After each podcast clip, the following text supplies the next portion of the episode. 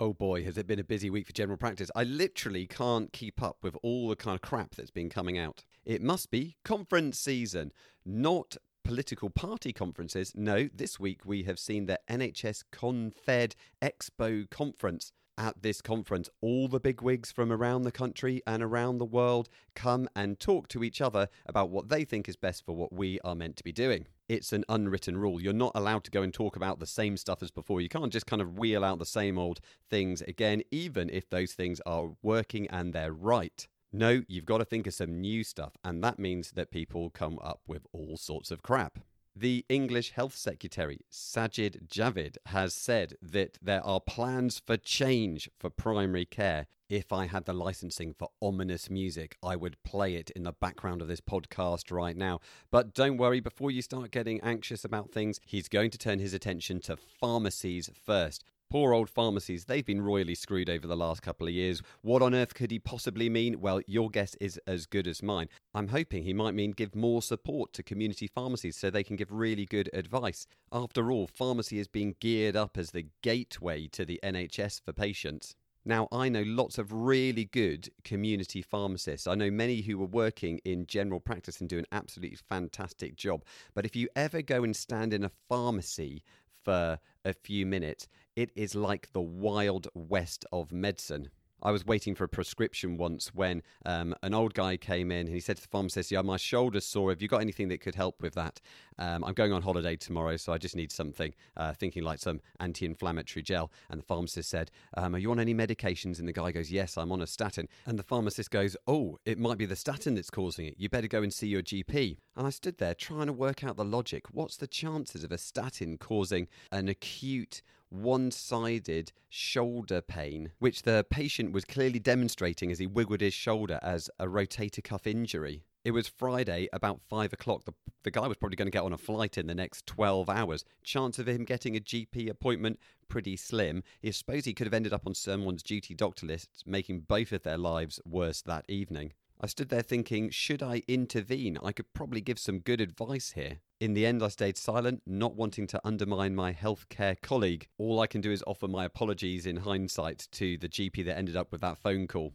Anyway, I doubt support is what Sajid Javid was really meaning. I suspect what he really means is he's going to send some pointless work and lots of NHS funding towards some major private high street pharmacies that his mates own to deliver some unhelpful, unevidence based treatments that patients don't need and doesn't relieve the burden on primary care. Once he's lined their pockets, then he can turn his attention to general practice. Your guess is as good as mine as what that will mean, but I dare say it might involve NHS primary care being subcontracted out to the lowest private bidder. That brings me on to Panorama. Anyone watch that this Monday? The BBC's expose into the practices of Operose. This is a private GP provider. It's got a parent company, a massive healthcare company in America, and they've been buying up general practices around the UK, and they are now the UK's largest owner of GP practices. Now, I don't normally watch these kind of programs because if I want to feel depressed, I can just go to work. But as all of us feel the heat from increasing patient demand and reducing resources, I thought it might be interesting to see how private companies were faring as they um, buy up NHS um, GP practices. The government has this fabulous notion that these companies are going to be able to do it more efficiently than we are already. This is, of course, utter nonsense. General practice is already very efficient. It might not feel like it during your working day, but, but compared with most businesses around the world, it is exemplar. So that means if you're trying to get some profits for your shareholders, the only way to do that is to cut costs. How do you cut costs? Well, as the Panorama documentary suggested, this was by recruiting physician associates instead of GPs to their practices. And if we can believe the documentary, there were times where there were practices exclusively run by physician associates without any senior medical oversight. Just like with pharmacists, I have met some extremely good physician associates. They would be the first to admit that they have limited training. They do need support. GPs need to be debriefing um, physician associates uh, every single day so that they can make sure that the correct clinical decision has been made and also so that we can continue the education. Many physician associates, given the fact it's a fairly new role, many of them have not been in the clinical environment for very long and they need to learn. And they're very capable of learning. They could be excellent clinicians, but to do that, you need good teaching, you need ongoing support, and just being thrown into practices by yourself is um, not only unfair, but it's, of course, dangerous as well.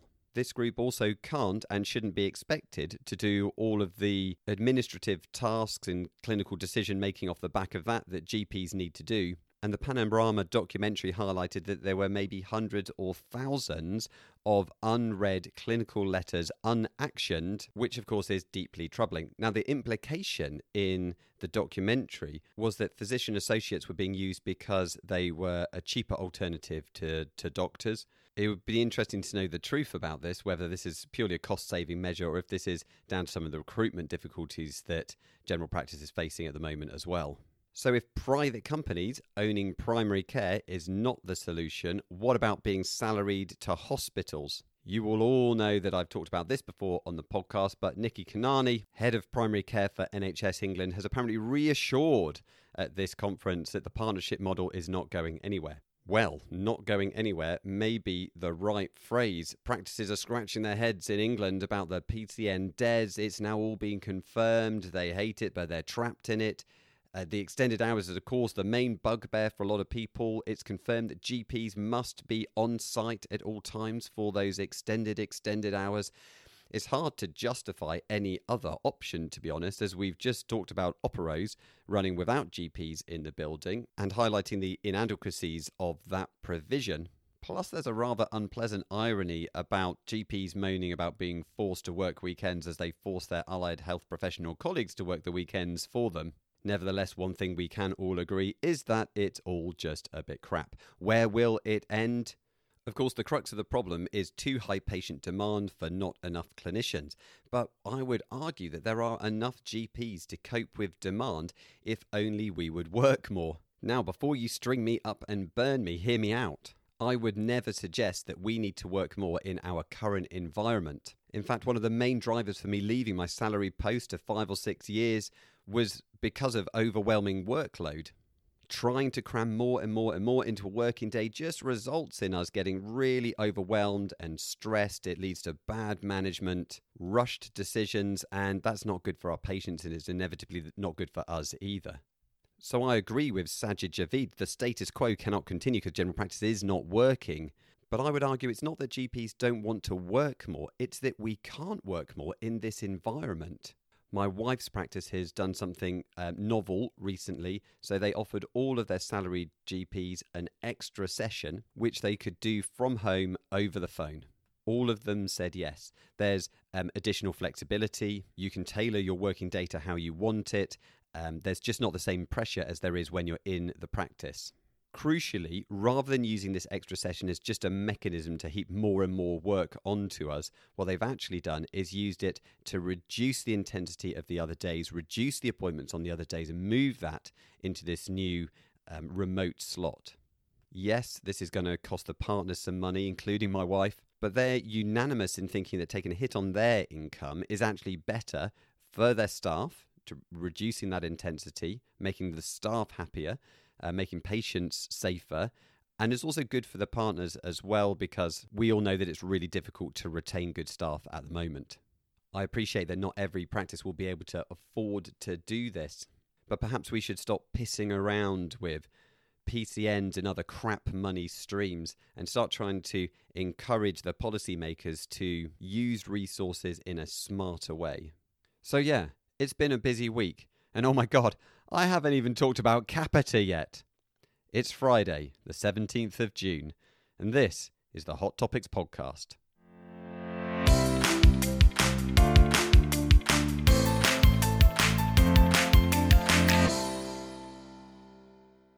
Welcome, welcome, welcome. This is the Hot Topics podcast from NB Medical. My name is Neil Tucker, and as ever, I am here to walk you through well, I would say the next 20 minutes, but I've already been moaning for 10, so we've probably only got 10 minutes left. I'm here to talk to you to the, for the next 10 minutes about some interesting research in the world of primary care. Now, I know that most of you won't be listening to this on the day that I record and put it out. Um, so I'm going to say this in another way. Do you remember that day it was hot as hell? Boy, that was hot as hell.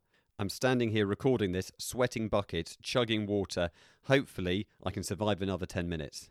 Today, we are going to have a look at three papers. So, first, uh, the BJGP, and possibly one of the most important papers that I've seen in years. And this is an exploration of the accuracy of the NICE traffic light system for assessing fever in under five year olds. This actually came out three weeks ago on the day that I recorded the last podcast. I was gutted I didn't have it in then. It would be remiss of me not to talk about it now. Then we're going to have a look at a BMJ paper on whether using internet delivered psychological therapy can be as effective as one to one psychological therapy for mild to moderate post traumatic stress disorder. Then we'll round up with a paper published in today's Lancet on prescribing opioids post surgery. So let's have a look at this BJGP paper first. I've got to be a little bit careful because I'm sure we are going to talk about this on the Hot Topics course. In fact, I was writing it in the new Hot Topics book just um, earlier on this week. But it's such a good paper, it would be remiss of me not to mention it on the podcast. And it does have important clinical implications. So we're all used to traffic light systems now, right? You've got your green, amber, red categories for whatever the topic is you're looking at, indicating mild, moderate, or high risk disease of whatever the disease is that you're trying to assess. We use it for things like sepsis. On the Hot Topics course for the last year, we've been talking about the Royal College of Peds acute cough, bronchiolitis, and croup traffic light systems as well. There's traffic light systems for everything these days. So the thing that kicked off this fad was the NICE guideline on assessment of feverish illness in the under five year olds. That came out about 15 years ago now. And many of us will not know a world of general practice without this concept. So we all got very familiar with the idea about uh, measuring objective findings in children. So um, getting as many physiological parameters as we can, making sure that we document them and using those physiological parameters to decide on how well we think an unwell child is, and then using that um, information to guide us on what management is appropriate from there on and the speed of which they might need to go to hospital if they're very unwell. And despite the early concerns and criticisms by uh, maybe older and established GPs, I reckon that most of us these days buy into the idea, we buy into the concept not just for medico legal reasons, but because we feel that it's a safe thing to do. It's the right, responsible way to assess children who are unwell.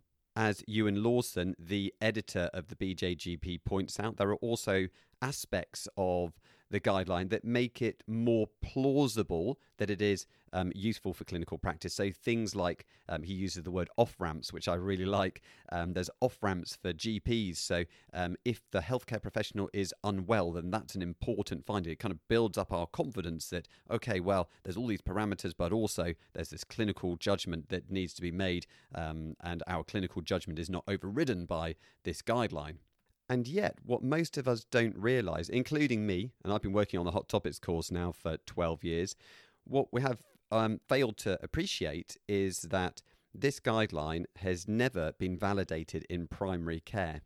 Validation in the setting it's being used is, of course, very important. Even more important when we realize that almost exclusively the data that underpins all of these recommendations is from hospital. So it's from A&E departments, from wards on hospitals, and often neonatal wards as well. Most of the data is from under six month olds. But you have to delve into hundreds of pages of the background information about the guidelines to really appreciate this. It's not something that they, not information that they offer um, up front for us.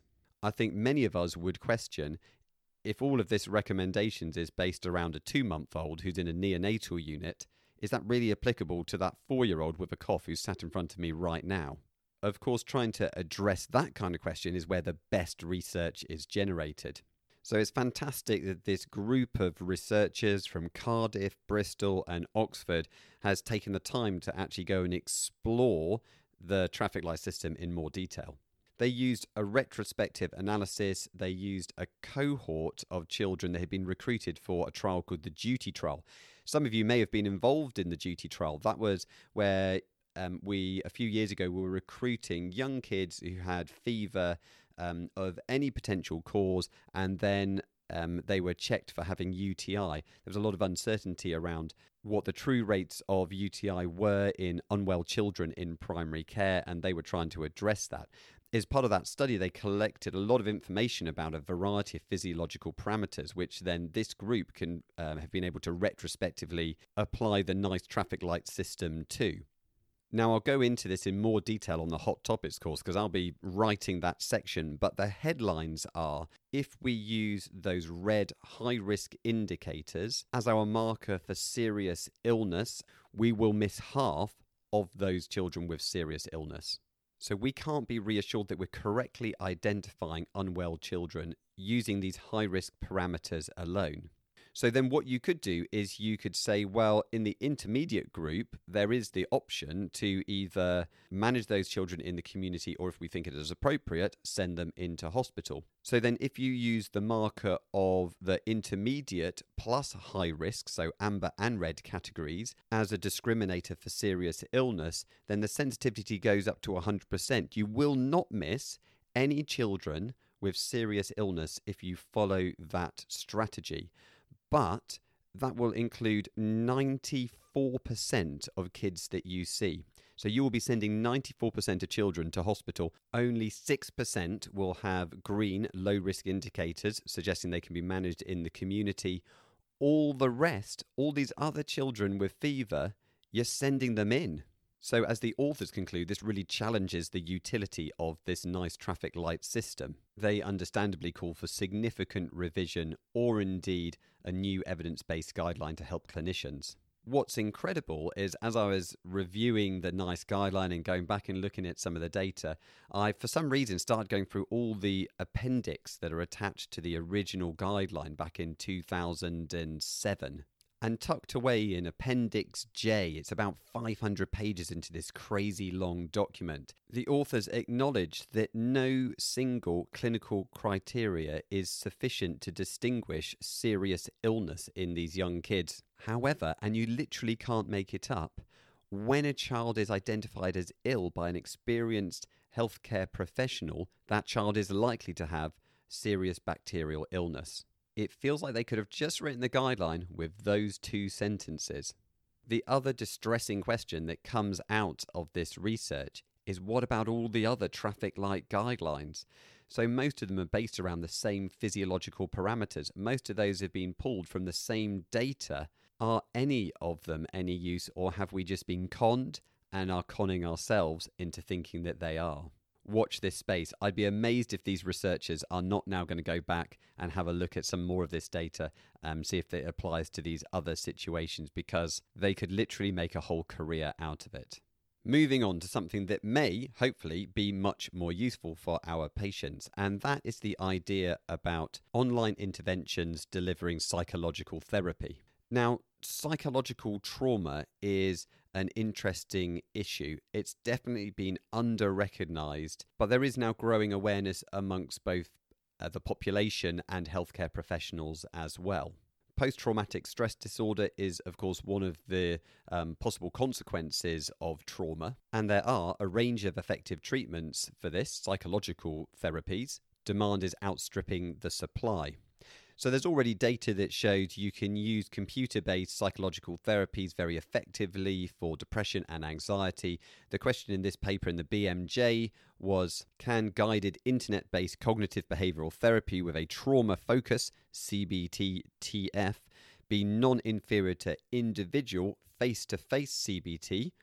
with a trauma focus for mild to moderate post traumatic stress disorder linked to one traumatic event.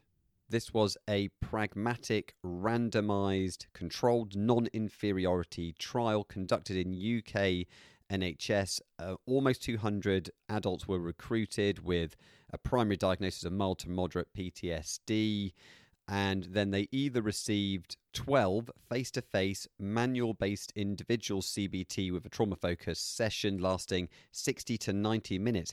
Can anyone actually get that on the NHS? That seems really, really good. That's quite a high benchmark for non inferiority in my mind. So then they compared that to guided internet based CBT with a trauma focused, an eight step online program with up to three hours of contact with a therapist and four brief telephone calls or email contacts between sessions. I guess thinking about the numbers, that would mean that you can probably treat three or four more patients using the guided internet based um, therapy than you could doing that individual face to face therapy. The results showed that guided internet based CBT was clinically effective, it was also cheaper, and it was well tolerated. Plus, people didn't really seem to mind it. Um, they, they didn't dislike the idea compared with having um, traditional face to face psychological therapy. Now, the primary endpoint was 16 weeks. They also did some follow up to one year. And at that point, things were a little bit less clear, possibly coming out in favour of face to face CBT. They wondered whether this is purely a dose effect. So, that group ultimately would be getting somewhere between 12 and 18 hours worth of input. And unless you're willing to do a lot of online work, then you're never going to get that same level of dose doing stuff on the computer. The authors suggest that more research is going to be required in this area. That's obviously going to keep them busy. Good news for them. For the rest of us, I think it's useful to know that this may be a way of getting better access to psychological therapies for our patients that have suffered trauma. Lastly, a paper in the Lancet, and I'm going to keep this quick because I'm in two minds about this paper, but this was a systematic review and meta analysis of the effectiveness of opioid versus opioid free analgesia after surgical discharge. Now, they were particularly looking at sort of low level or moderate level surgery, not really complicated surgery, which hurts like hell. Although it's worth noting that a range of orthopedic and general surgery procedures were included in the study. The quick results is that um, compared with opioid free analgesia, opioid prescribing did not reduce pain on the first day after discharge or at any other post operative time points.